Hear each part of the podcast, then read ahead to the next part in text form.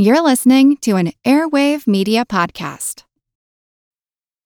Tech moves fast, so keep pace with the Daily Crunch podcast from TechCrunch. With new episodes every day, this podcast will give you a quick overview on everything you need and should know about startups, new tech, regulations, and more. Listen to TechCrunch Daily Crunch now, wherever you get your podcasts. That's TechCrunch Daily Crunch, wherever you get your podcasts. Get ready to geek out.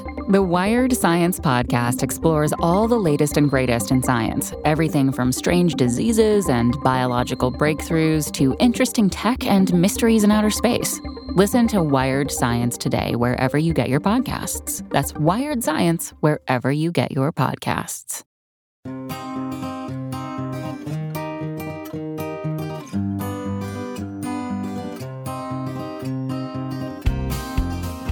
It's fair to say that out of sight, out of mind is our mindset when we do this.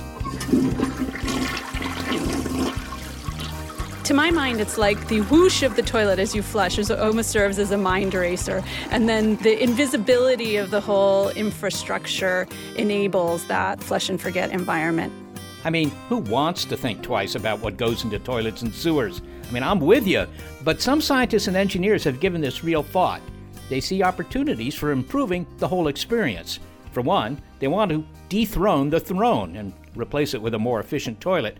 And they ask, what if we didn't waste our human waste, but turned it into something useful, such as a new source of energy or, or even building materials? Well, wait, before you poo poo the idea, take a listen to what's in the pipeline for toilets and waste recycling.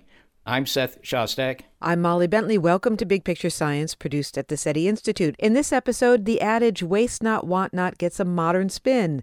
Creative ideas for recycling our biosolids and liquids, building a smarter toilet, and delivering toilets to billions of people who have no access to them makes us, in this episode, flush with excitement.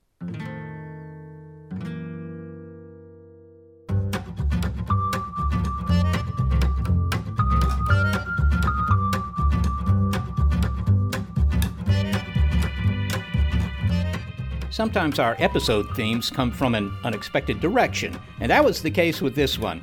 Here's what got us started. An intriguing story appeared in our inbox about the outbox, as it were, of cats.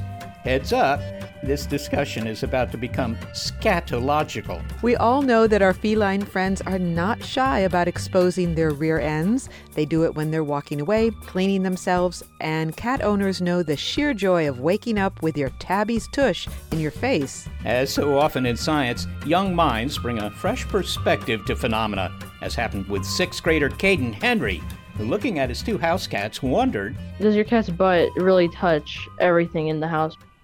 I admit I hadn't given a lot of thought to this until I did, and then I couldn't stop thinking about it. Consider how a cat sits. You know, the tail goes up and the, the rear end goes plunk. Now, imagine if your guests took that approach with your dining room chairs. Not making this tabby subject taboo, Kaeden, with the help of his mother, Kerry Griffin, took an innovative approach to determining what contact cat butts and their germs might be making in their house.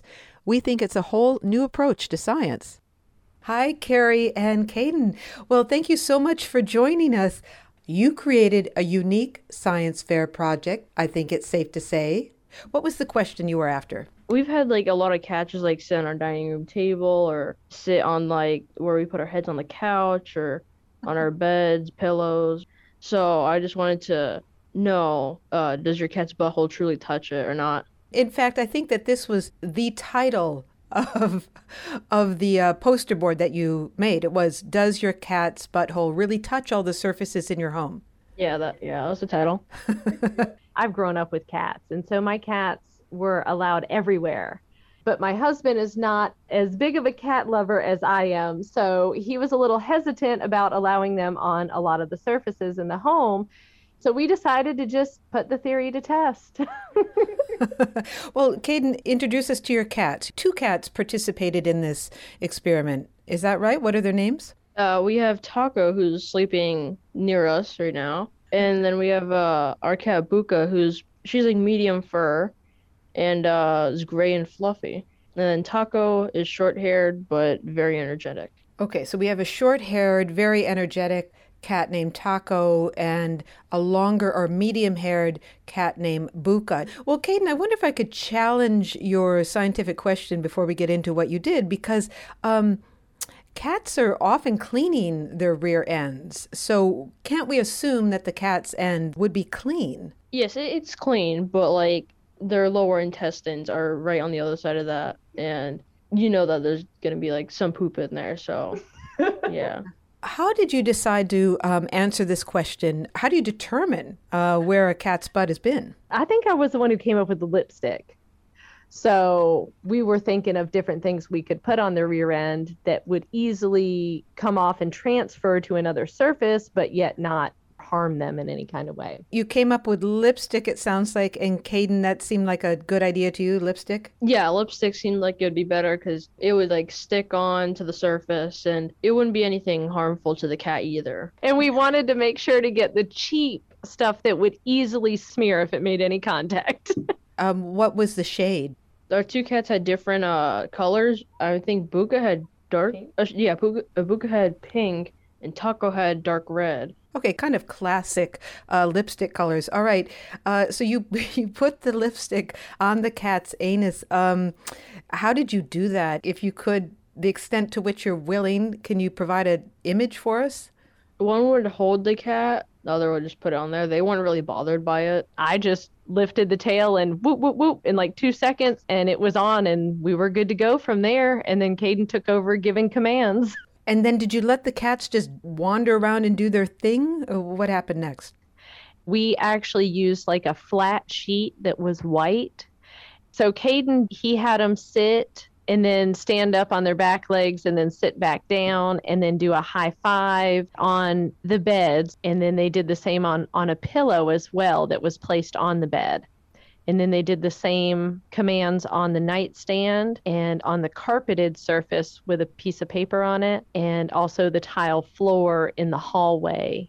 So, was the idea by having them do all of these different movements of sitting and standing on their two legs and the high fives, so they would be sitting and kind of putting their weight on their butts in different ways? Yeah, just movements. So, when they come back down, they sit down in a different way and then boom we'll see if we have um, any smears or not after they sit back up. Well were you worried that the cats would lick the lipstick off? No not really because they don't really clean themselves around us. They normally just go down to the sunroom and go outside of a cat tree and do it. So we weren't really worried about that all right. Well, here's the big reveal. Kaeden and Kerry, um, what is the answer? Should we be putting undergarments on our cats? Where did the lipstick turn up? I should say the lipstick prints. Where did the lipstick prints turn up? It turned out on the bed and on the pillow. It didn't turn out on the tile nor the nightstand. So mostly soft surfaces will be touched by a little bit by cats. That's only tacos. The lipstick smear came from only one of your cats. Yes. So Taco has the short hair, and Taco's smear, lipstick smear, appeared on soft surfaces. It wasn't a print. It was not like a circular print that was left. It was just a, a real soft, just like a little smudge, like a, um, not even a smear because it wasn't thick or anything. It literally was like his hair brushed the sheets. How do you how do you explain that? Why just the the short-haired cat but not the medium medium-haired cat? Because Buka's long haired. The cat's uh, hair on its like around its butt presses down on the tile, like blocking the butt from actually making contact. And Taco's short haired, like really short haired. It would kind of touch it, but not all the way. After doing this and posting it on Facebook, we did get confirmation from lots of hairless cat owners, and they swear their cat's butts are touching these surfaces. So it, it definitely is dependent on hair. So cats that have no hair, their butts are definitely touching surfaces in your home. Well, finally, like a good scientist, I am assuming that you, um, if you didn't publish your results, you did the sixth grade version of publishing results. You presented them at the science fair, didn't you? And uh, what was the peer review? What did people say? Uh, really just kind of like relief that their cat's butt isn't touching mostly everything. I mean, so many science teachers commented on it. Um, teachers that used to judge science fairs, you know, retired teachers. There was so many people that left so many wonderful, really great comments. I actually screenshotted a lot of them and I printed them out and I saved them in his uh, homeschool portfolio. So so he'll have those for years to come. That's lovely. That is going to be an item on the resume or on the CV that will make someone's eyebrows raise. Well, Kaeden Henry and Kerry Griffin, his mother, thank you so much for joining us to tell this true tale of getting to the bottom of cat behavior. Thank you so much. Thank you. Everybody wants to be a cat because a cat's the only cat who knows where it's at. Tell me everybody's picking up on that feline beat cause everything else is obsolete.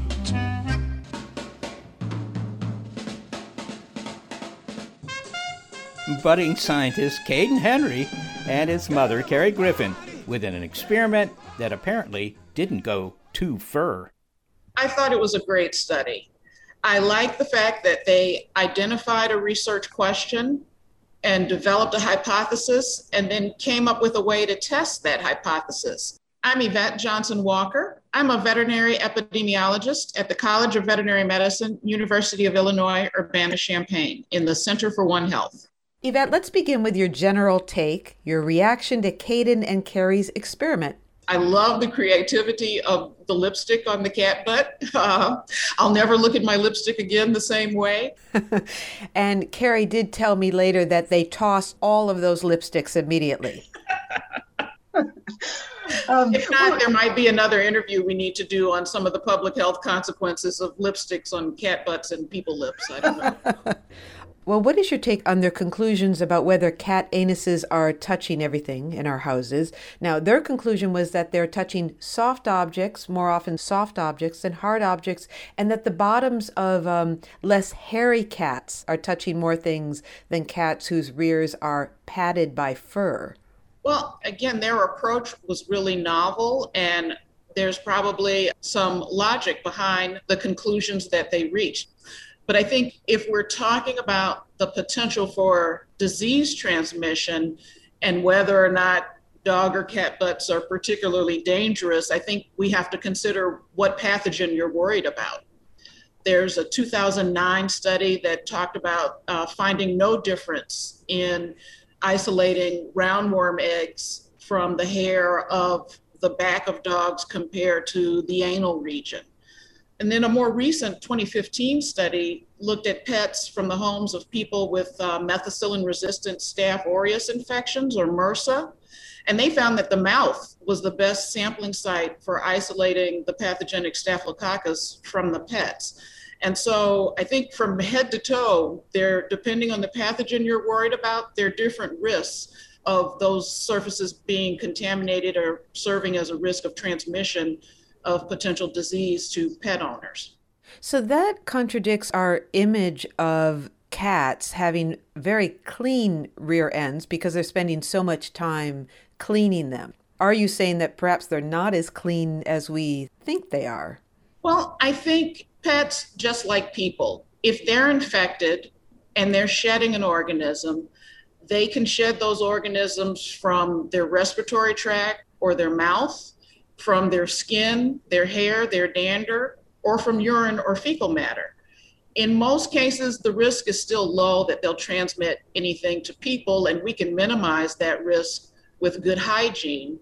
But again, if you're colonized by an organism, depending on where that organism is living, then that portion of your body has the potential to transmit the organism to surfaces or perhaps to other members of the household.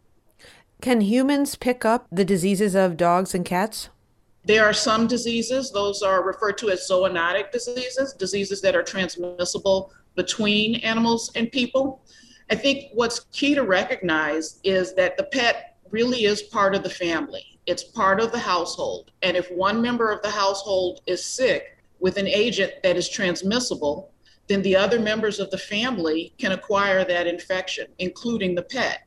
And in fact, a 2020 study concluded that the household functions as an integrated microbiological unit.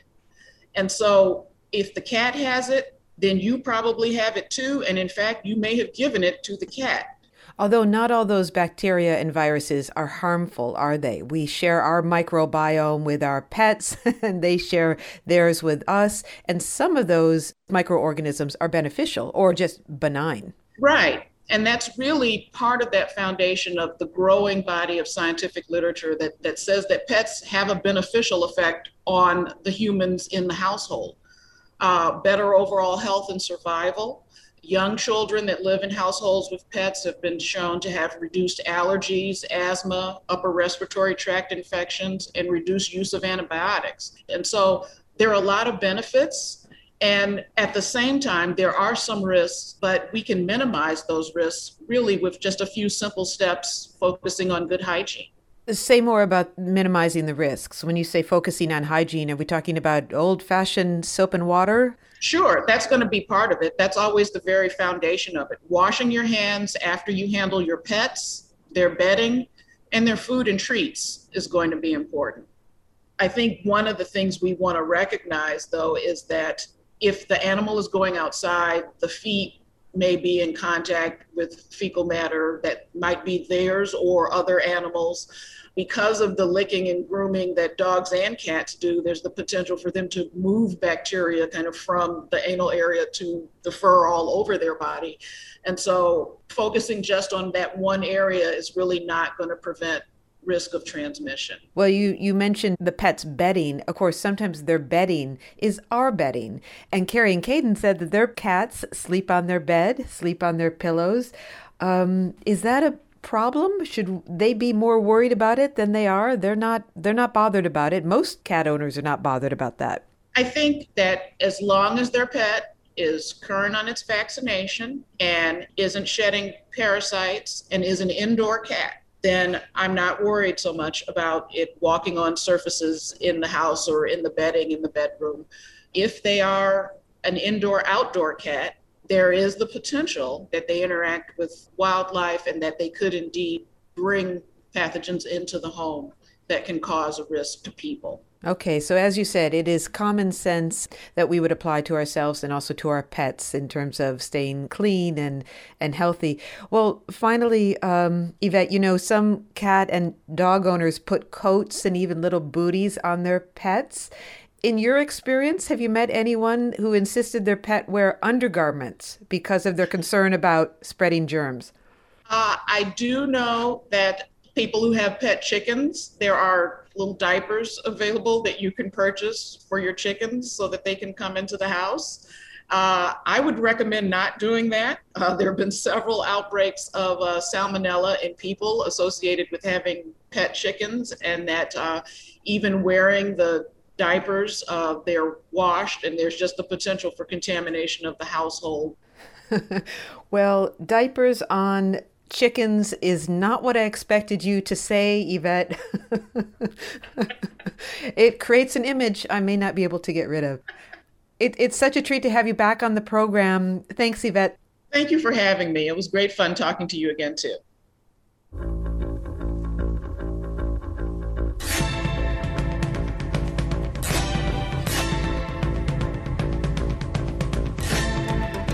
Yvette Johnson Walker is a veterinarian and epidemiologist at the University of Illinois College of Veterinary Medicine and School of Public Health. Okay, well, you remember that we preceded that story by saying it intrigued us and became the motivation actually for this episode. Tracking feline biowaste got us thinking about where human waste goes and whether it might pose a problem. Well, it turns out it does, but there are solutions. Coming up, an inquisitive science writer who reports on the future of a familiar device. So there's a new toilet that I reported on, a new type of um, urine diversion toilet. There's people working on making electricity from it. So, kind of the idea that you could charge your cell phone by peeing on a charger that would convert your urine into power for your cell phone, which would be fantastic. Efforts to make human waste useful next. This episode is Flush with Excitement on Big Picture Science.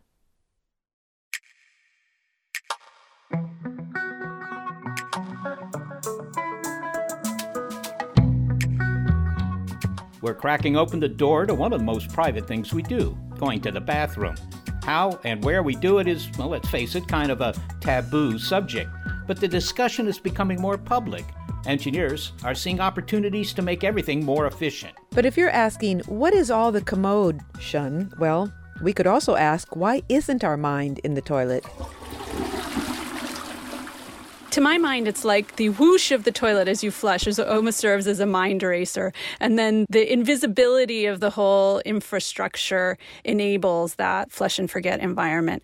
And the consequence of that is that we've allowed our toilets to more or less remain the same for more than 150 years.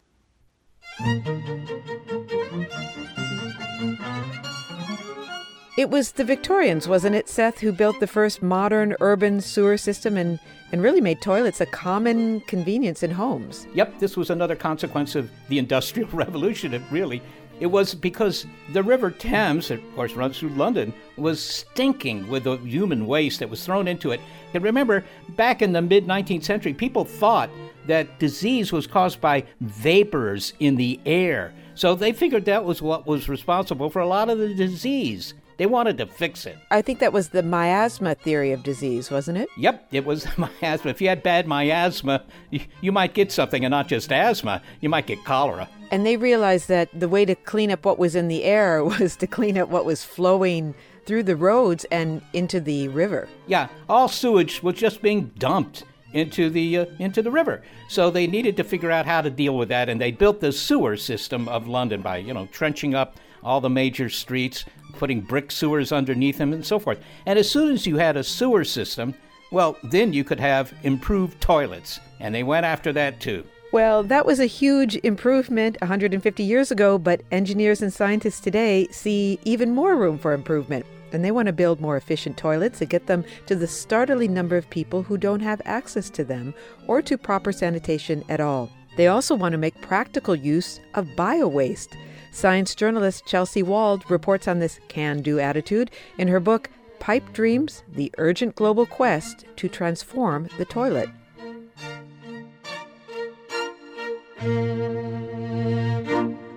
I do think of the toilet as a kind of paradox.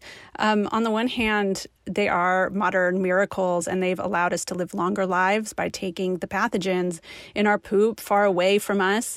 And um, they make our lives much less stinky and allow us to live in increasingly larger cities. On the other hand, when I started looking into toilets, I, I realized that the toilet that we use today is in many ways not up for a lot of the challenges of the coming years, the next century, like from climate change to rapid urbanization and resource scarcity, soil degradation, toxic pollution, um, novel disease outbreaks, and growing inequality. Well, you say it's not up to future challenges. Uh, you've named a few areas. I mean, climate change and so forth. What does that have to do with my toilet? What what is it lacking that it needs? Well, I think everyone knows that the toilet wastes water, and toilets have improved in that regard. But, you know, uh, as more and more people in the world get hooked up to piped water, they're really going to need alternatives other than the flush toilet if we're not just going to um, create a situation or exacerbate a situation in which many, many people in the world are going to have to deal with water scarcity on a very regular basis. And then when you also when you add water to um, our pee and our poo, what you're doing is diluting the nutrients and energy in there, making it harder to recover it. So as we deal with like scarcity of resources, um, and we start to look more and more toward pee and poo as resources that we can tap to get energy and nutrients, adding water um, looks increasingly um, like an inappropriate solution for the future. Uh, you know, I have to admit that I'm always fascinated by the differences in toilets. To begin with, there are those platform toilets in Germany and the Netherlands and so forth. And I often wondered why would anybody do that? It doesn't seem very appetizing to me. I lived with it for many years. Why, why do they have those platform toilets? Yeah, so I I always thought that was really funny as well because when you go to um, northern Europe, especially Germany, but also in the Netherlands where I live, there's a there's kind of a flat part in the toilet. When you poop, it lands on the platform and it's like not it doesn't plop into the water. And the reason is I I looked into it as I discovered that that people from that part of the world believe that that inspecting your poop um, can teach you something about your health, and there is some science to that. I mean, there are, it, you can look, for example, at the color and the shape of your poop to check on your health. So if you have like a really black poop, that means there's blood in it and you should probably go to a doctor. Um, but I have noticed that those types of toilets are decreasing in, in popularity, even at the same time that it may be that there is a new type of product that will potentially be coming online um, sometime in the next few years, which are medical toilet seats or medical toilets that will then inspect, potentially inspect your poop for you. There's, in fact, one toilet seat on the market for senior living centers that can do that already. And you know, it's funny to think that a computer might inspect your toilet um, in the future. I, have got to say, Chelsea, uh, if it can be done automatically by a high tech toilet, I, I would much prefer that than you know trying to take samples myself or just looking at it with an unexpert eye. I mean, well, that, that's fun for You can sign you can sign yourself up, I guess. so to get an idea of the magnitude of this problem, I mean, it isn't just toilets. You can make toilets very inexpensively. Uh, you write that less than half the world's population has access to a toilet connected to a sewer system or a septic tank. 700 million people depend on makeshift toilets. Can you describe the kinds of facility they have access to? Yeah, so just a little bit of clarification is that first number, half the world's population, more than half the world's population doesn't have what's called safely managed sanitation. So they may, in fact, have a flush toilet connect to a sewer system, but there's no treatment at the end of that system. So there's a lot of cities in the world that don't actually have functioning wastewater treatment. Where does it go? It goes directly into the water. And so um, you end up with uh, raw sewage and waterways. Look, there, there's a big infrastructure problem. It isn't the toilets per se.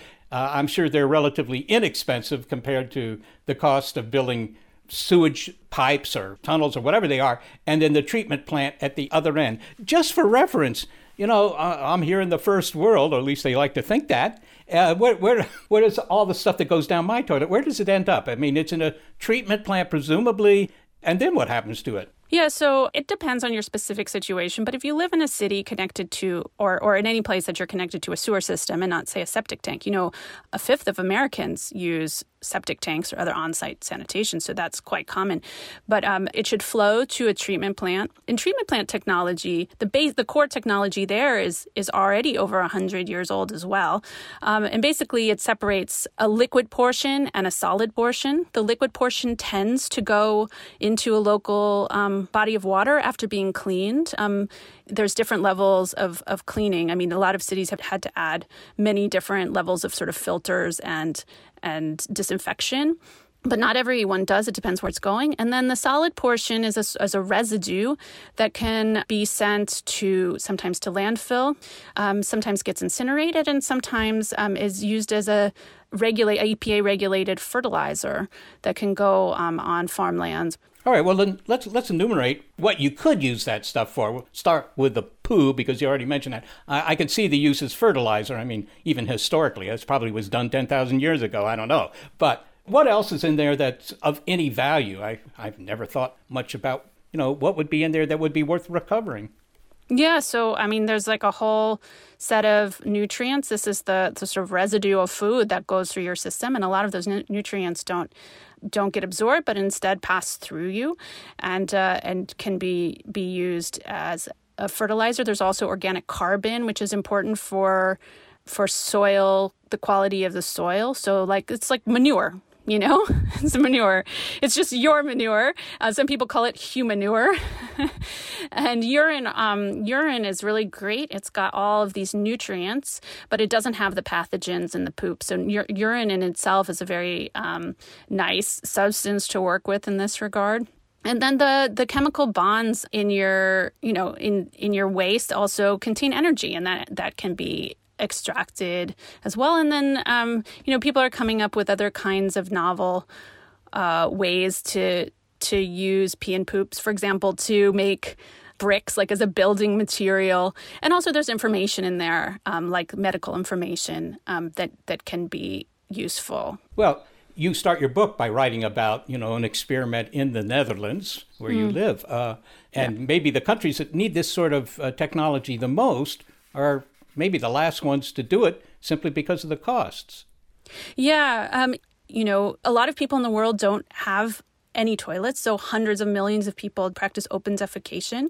Um, and then beyond that, people might use buckets or they might use something that I saw in Indonesia, which they call it helicopter toilet there, which is a sort of platform over the directly over water with a hole in it.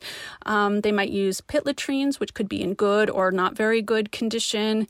And they might use plastic bags um, if they, you know, if they have to resort to that, especially in densely populated slums where there's no room to dig a hole in the ground, for example, or where those holes might fill up very quickly. I looked into a new kind of approach called container based sanitation. I visited a project in Haiti that's doing this in densely populated urban areas. Um, but this is happening in cities all over the world. And it actually harkens back to night soil collection, which was um, a, a pre sewer kind of system that uh, where people would, where, where night soil workers would come and collect poop and take it out to farmlands from from people's homes. And that's what this company um, the social enterprise in Haiti is doing.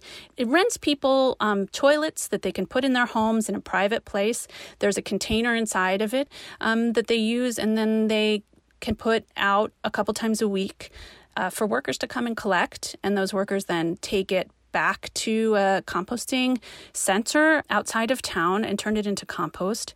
And there, they're also um, they've just started investigating some other things that they can do with the poop. One of them is to feed it to the the larva of the black soldier fly.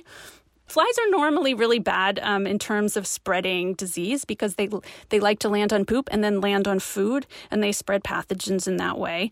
But in this case, these flies don't do that. As adults, they don't eat, so they won't do that. But as maggots, they do eat, and so they they and they'll eat anything, especially like organic waste, and they'll eat feces. And so if you put them on feces, they grow and grow, and they get plumper and plumper. And then once they're fully grown, they make a really good source of protein for animal feed. And so this is something that's being tried around the world as well, um, successfully in Kenya at the moment you know, I don't hear a lot of discussion about either the problems or the potential solutions uh, involved with all this because, of course, or maybe I shouldn't say, of course, it's a sort of a taboo subject. Yeah, so i mean I, I think one of the reasons is that that we have this this kind of core emotion basic emotion of disgust that arises when um, we deal or talk about deal with or talk about poop. And uh, and disgust is an emotion that that has protected us. Um, it seems to serve to protect people. It might have protected our ancestors from things that would have harmed them like poop but also rotten food and other things with pathogens in them. But in this case, it, you know, it can overreact. So there's a famous study by Paul Rozin and colleagues in which he showed that that people wouldn't eat fudge in the shape of a turd because they thought of the poop before they thought of the fudge. Um, even though it was just delicious fudge, there was no poop in it at all. And so, you know, I think that disgust can overreact and get in our way of, of thinking uh, intelligently um, about this issue and planning for the future and accepting changes that might be beneficial. Yeah, I guess we're still in, in, in some ways in the Victorian era. When I, I'm not talking about the hardware we use here, but simply the mentality that there are certain subjects that one does not discuss, even though this is an important problem. You write a little bit about recycling urine. P cycling, I think you call P it. P cycling, yeah. yeah. Not my word, yeah, well, but yes. Yeah. Well, so there's some a, a, new toilet that I reported on, a new type of um, urine diversion toilet, and this one uses um, a, f- a phenomenon called the teapot effect, um, which is what happens when you pour a liquid out of a teapot and it kind of some of it kind of dribbles down the side and holds on. So your urine sort of dribbles down the side into a special hole. And um, and then on the side of what to do with it in addition to um, old ways of turning it into a fertilizer, just like aging it. There's other ideas. There's a, a, scientist who's found out how to figured out how to turn it into a disinfectant. There's people working on making electricity from it. So, kind of the idea that you could charge your um, cell phone by peeing on a on a charger that would convert your urine into power for your cell phone, which would be fantastic. And um, or uh, the last one that I saw that was really intriguing was a scientist in South Africa, an engineer rather in South Africa, who was using urine to turn sand into kind of a brick by by combining urine with some um, bacteria and sand, and it would it, it molds into a brick of any shape that you want. So in that in that way, creating a build an interesting building material. So there's a, there's a lot of uh, work in this area that excites me. Yeah, that well, uh, that's remarkable. I, I don't know how I feel about you know considering renting a, a flat in one of those buildings. Maybe they'd better not tell me until I've moved in. I don't know. Chelsea Wald, thanks so very much for speaking with us. Yeah, my pleasure. Chelsea Wald is a science and environmental reporter, and she is the author of Pipe Dreams The Urgent Global Quest to Transform the Toilet.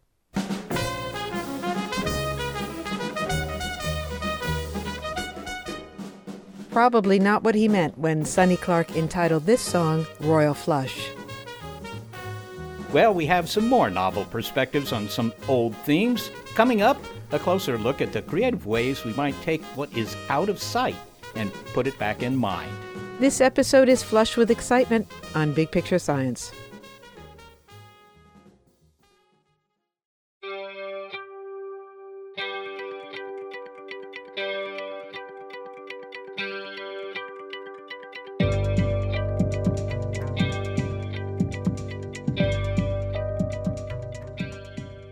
Are a lot of creative ideas for how to turn human waste into something useful, and as we heard, engineers are turning it into things like building materials and even an energy source. Did you notice, Seth, that Chelsea reported on projects to turn human biosolids and also urine into bricks? But also the idea of medical diagnoses or biocrude that you could use as airplane fuel or as cooking fuel in, in Kenya. Those are all things that we could use. Uh, some others are using urine as a disinfectant or even using it to um, even using it to generate electricity and power your cell phone. I mean, she sort of gave an overview of why these projects are actually you know, of, of necessity now. To begin with, there's simply the waste of all the water that goes down the down the toilet, so to speak. So, you know, a lot of these things are promising. Uh, some of them involve high tech or rebuilding infrastructure, but it isn't all in the future, as our reporter Sarah Derouin discovered when she was making a visit to the botanical gardens at the University of Michigan. I was here the other day with my husband, enjoying some summertime weather, and I really wanted to go to the peony garden. Peonies are some of my favorite summer flowers. They're so beautiful and giant and robust, and they smell so sweet. So we come up on the entrance, and there's a trail map and some posters, but one poster in particular caught my eye. It had a line drawing of flowers on it. It was really pretty, but it was the title that really caught my attention Pee on the Peonies. I mean, not only is it a great title, but it also is exactly the topic we are covering this week on Big Picture Science. Clearly, this is a sign that I needed to find out more. So Sarah answered nature's call. She returned to the botanical gardens to find out more about the project turning urine into fertilizer and the challenges for scaling up such projects to save resources to help combat climate change. This is a place where you mind your pee and we have a lot of cues. Hi, uh, my name is Nancy Love. I'm a professor in the Department of Civil and Environmental Engineering at the University of Michigan. Okay, so Nancy, we are sitting next to this beautiful field of peonies. And the title of your project is called Pee on the Peonies. Now, are you actually watering these beautiful plants with urine? We did water the uh, four beds of these plants with this year, because of the pandemic, a synthetic urine, unfortunately. But we do have a urine collection system on campus. We usually are collecting a few hundred gallons of urine per year. And if it was a normal year, then we would have used real urine. And yes, we process it, we concentrate it, we remove pathogens, If it was real urine, we would remove pharmaceuticals. We can also separate the phosphorus from the nitrogen and potassium if we need to. So, how do you separate the phosphorus from the nitrogen and potassium in urine? So it turns out, depending upon what you're trying to fertilize, if it's a crop you're going to eat or a flower, they have different needs of nitrogen, potassium, and phosphorus. Ideally, we want to separate all three of those and then put them back together in the ratio that that plant needs. In the case of the peonies, as is typical in this region, there's plenty of phosphorus in the soil. So we removed the phosphorus, and we did that through a process called struvite precipitation we add some magnesium and the phosphorus and some of the ammonium comes out in a really nice white crystalline powder so that somewhere else where they need phosphorus we can give them the struvite and here now we have the nitrogen and potassium. Okay, so you precipitate out two things from the urine nitrogen and potassium, which you apply to the peonies, and the phosphorus, which makes struvite. What is struvite? Struvite is a mineral that is comprised of magnesium, ammonium, and phosphate. It's a really nice fertilizer for farmers. They need magnesium in the soil, they need the phosphorus, they need the nitrogen, so it's got all three. While struvite is wonderful to capture as a fertilizer, it can also be a problem in urine separation systems, and this is often where urine separation systems get a bad name. The struvite can form in the pipes where you convey and collect urine if you don't manage that correctly, and then it clogs the pipes. In our system, we actually use either vinegar or citric acid to acidify the urine, and then we have no struvite problems in the pipes. In fact, the facilities people here on campus love us because our urine separating toilet and waterless urinal in particular are the only ones they don't have to maintain and clean out the pipes. You don't think about facilities actually, you know, appreciating some of this stuff, but yeah. So Okay, so you mentioned that um, you have a urine separating system. Where is that? Is it on the botanical gardens? Is it on campus? Where where is that done? It's on University of Michigan's North Campus. There's a male and a female bathroom, and in the female bathroom we have the source separating toilet, a Wostman, which is from Europe, and then in the male bathroom, uh, one of the urinals is a waterless urinal that has a sign over it, and the urine goes to the what we call the urine processing room downstairs, where we concentrate it, we pasteurize it, and then we can remove pharmaceuticals using a sorption process. The concentration step is an innovative step that was developed by the Rich Earth Institute that uses freeze concentration, um, which is the same process used to concentrate some of our fruit juices. When you get those frozen cans of orange juice in the freezer, they've removed the water by freezing the water and the salts freeze last. So you can get the water out and separate that way. Now we're standing on the edge of this is probably like a football sized field, don't you think, of mm-hmm. peonies? Sure I mean, it's huge and it's it's my dream, frankly. I love peonies. Can you point out which rows, because I can't tell, are in the experiment. So we're sitting in front of these four beds, and those are the beds where we applied the urine fertilizer to these two beds and then not to those two beds. So in this this experimental plot, what comparisons between urine derived fertilizer on a peony plant and unfertilized plants? What's the difference there? What are you looking for? Looking at number of buds, we're looking at the color of the leaves, we're looking at disease indication, etc it's tricky here because the peony garden, all peonies come in pairs and they're right next to each other. So the ideal experiment would have been to fertilize one and not the other, but they're in the same bed. And we determined that would be too hard to keep the fertilizer where we wanted it. So we went at the bed scale. And so we're going to be comparing the beds. Um, to be honest with you, uh, our partners, Rich Earth Institute, has been using urine derived fertilizer for years on wheat in Vermont and so they have six years of data.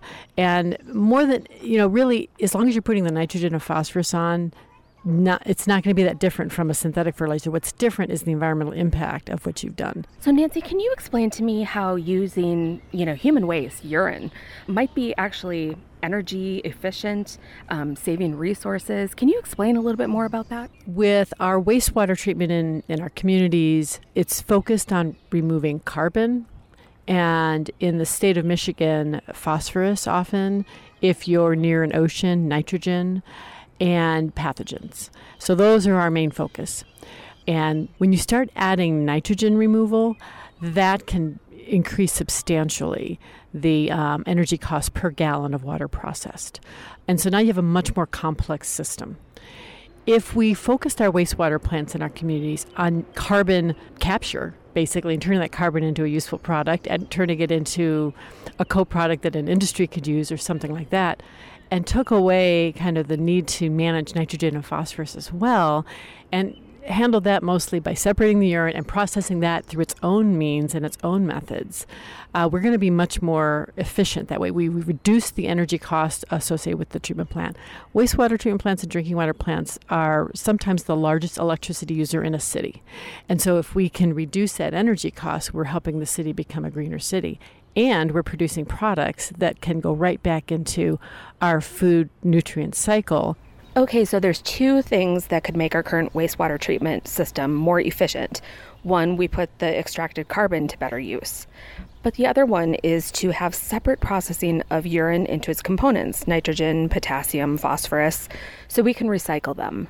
And I understand that this is particularly beneficial when it comes to dealing with the mineral phosphorus. Why?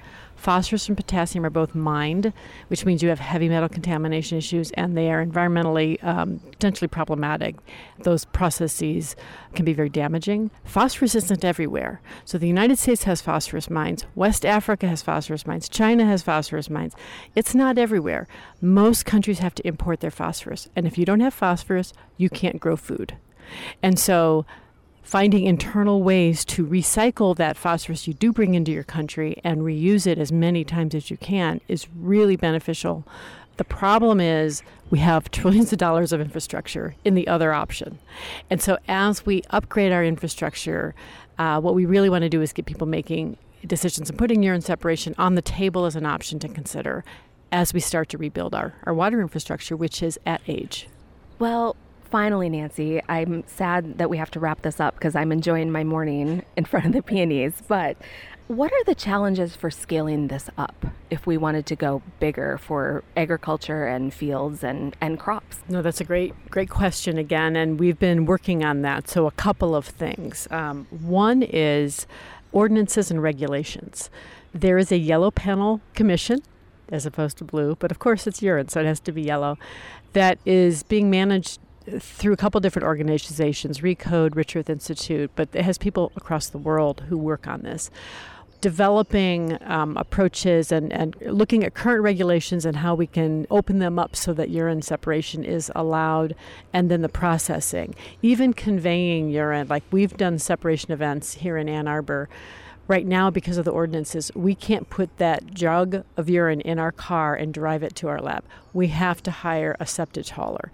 So, those kinds of impediments are things we have to address. The plumbing code is a huge issue. There is already in the Green Plumbing Code an appendix for source separating toilets. It just needs to move from the appendix into the code. So we know how to do all this stuff. The toilets for the separation, they're designed and developed currently in Europe we need Amazon and others to sell them here in the United States. The technology I am not worried about. We know how to convert this. We know how to manage it. We know how to get it. It's the policy, the governance, and the perceptions that are the bigger issues. It's amazing how many water utilities are interested. So we have New York City, Denver, um, Detroit's actually started to come around thinking about this. Paris is actually, I think, implemented some urine separation, or they're they're moving on in design. These are big cities with big systems who understand the dollar per gallon issue that they're dealing with and how this can change their footprint, their energy and their sustainability footprint. So it's moving. And as we invest in our new infrastructure, I really don't want to be investing in 1980s and 1990s technology. We need to be getting ourselves into the future. Nancy Love, thank you so much for talking with me today. Thank you, Sarah. It was really wonderful to meet out here in front of the beautiful flowers. That was reporter Sarah Derouin at the Botanical Garden at the University of Michigan in Ann Arbor, where she spoke with Nancy Love, a professor in the Department of Civil and Environmental Engineering at the university. So, what we're hearing in this show is that there are plans for updating the toilet, but also our aging and outdated sewer systems. These things are obviously needed, but on the other hand, you could also say that the real need is for sanitation for the billions of people on the earth who don't have it yet at any level. And the other thing we might need to replace is our attitude toward recycling bio waste, liquid or solid. Yeah, well, we got to get over this attitude that we have that, you know, we really don't want to talk about anything scatological or do anything about it. Toilets seem to work just fine. We can improve upon the engineering done by the Victorians. I mean, who hasn't replaced a, a float valve in their toilet? And you know that goes back to Thomas Crapper in the the 19th century. There's always room for improvement here if we can just bring ourselves to do it.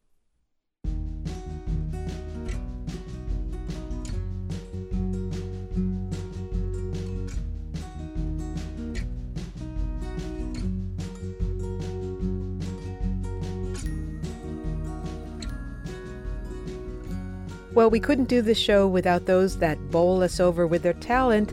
Senior producer Gary Niederhoff and assistant producer and this week reporter Sarah Derouin. I am executive producer of Big Picture Science, Molly Bentley. Thanks also to financial support from Rena Shulsky David and Sammy David, and to the William K. Bowes Jr. Foundation and NASA.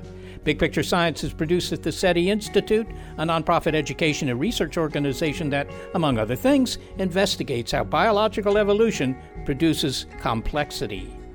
I'm the Institute Senior Astronomer, Seth Shostak. A big thanks to our listeners and to those who have joined Big Picture Science on Patreon. Special thanks to some of our Patreon supporters Joseph, Sver, and Oslo, and Jim Turman in Sunnyvale, California. And you too can join us on Patreon and hear your name in the credits, get access to exclusive bonus material, and more at patreon.com slash bigpicturescience. Original music was composed by Dewey Dellay. If you'd like to know more about the guests you've heard, well, you'll find links to them on our website, bigpicturescience.org, along with past episodes of our program.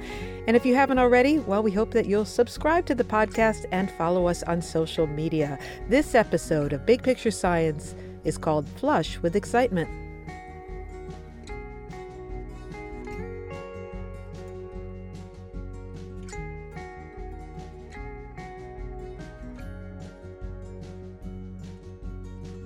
We just had to shake some treats, get them in there, apply lipstick, do a few rounds of commands, and then they were done. We hit them with the baby wipe in the rear and wiped uh, everything all clean, and they were out of there.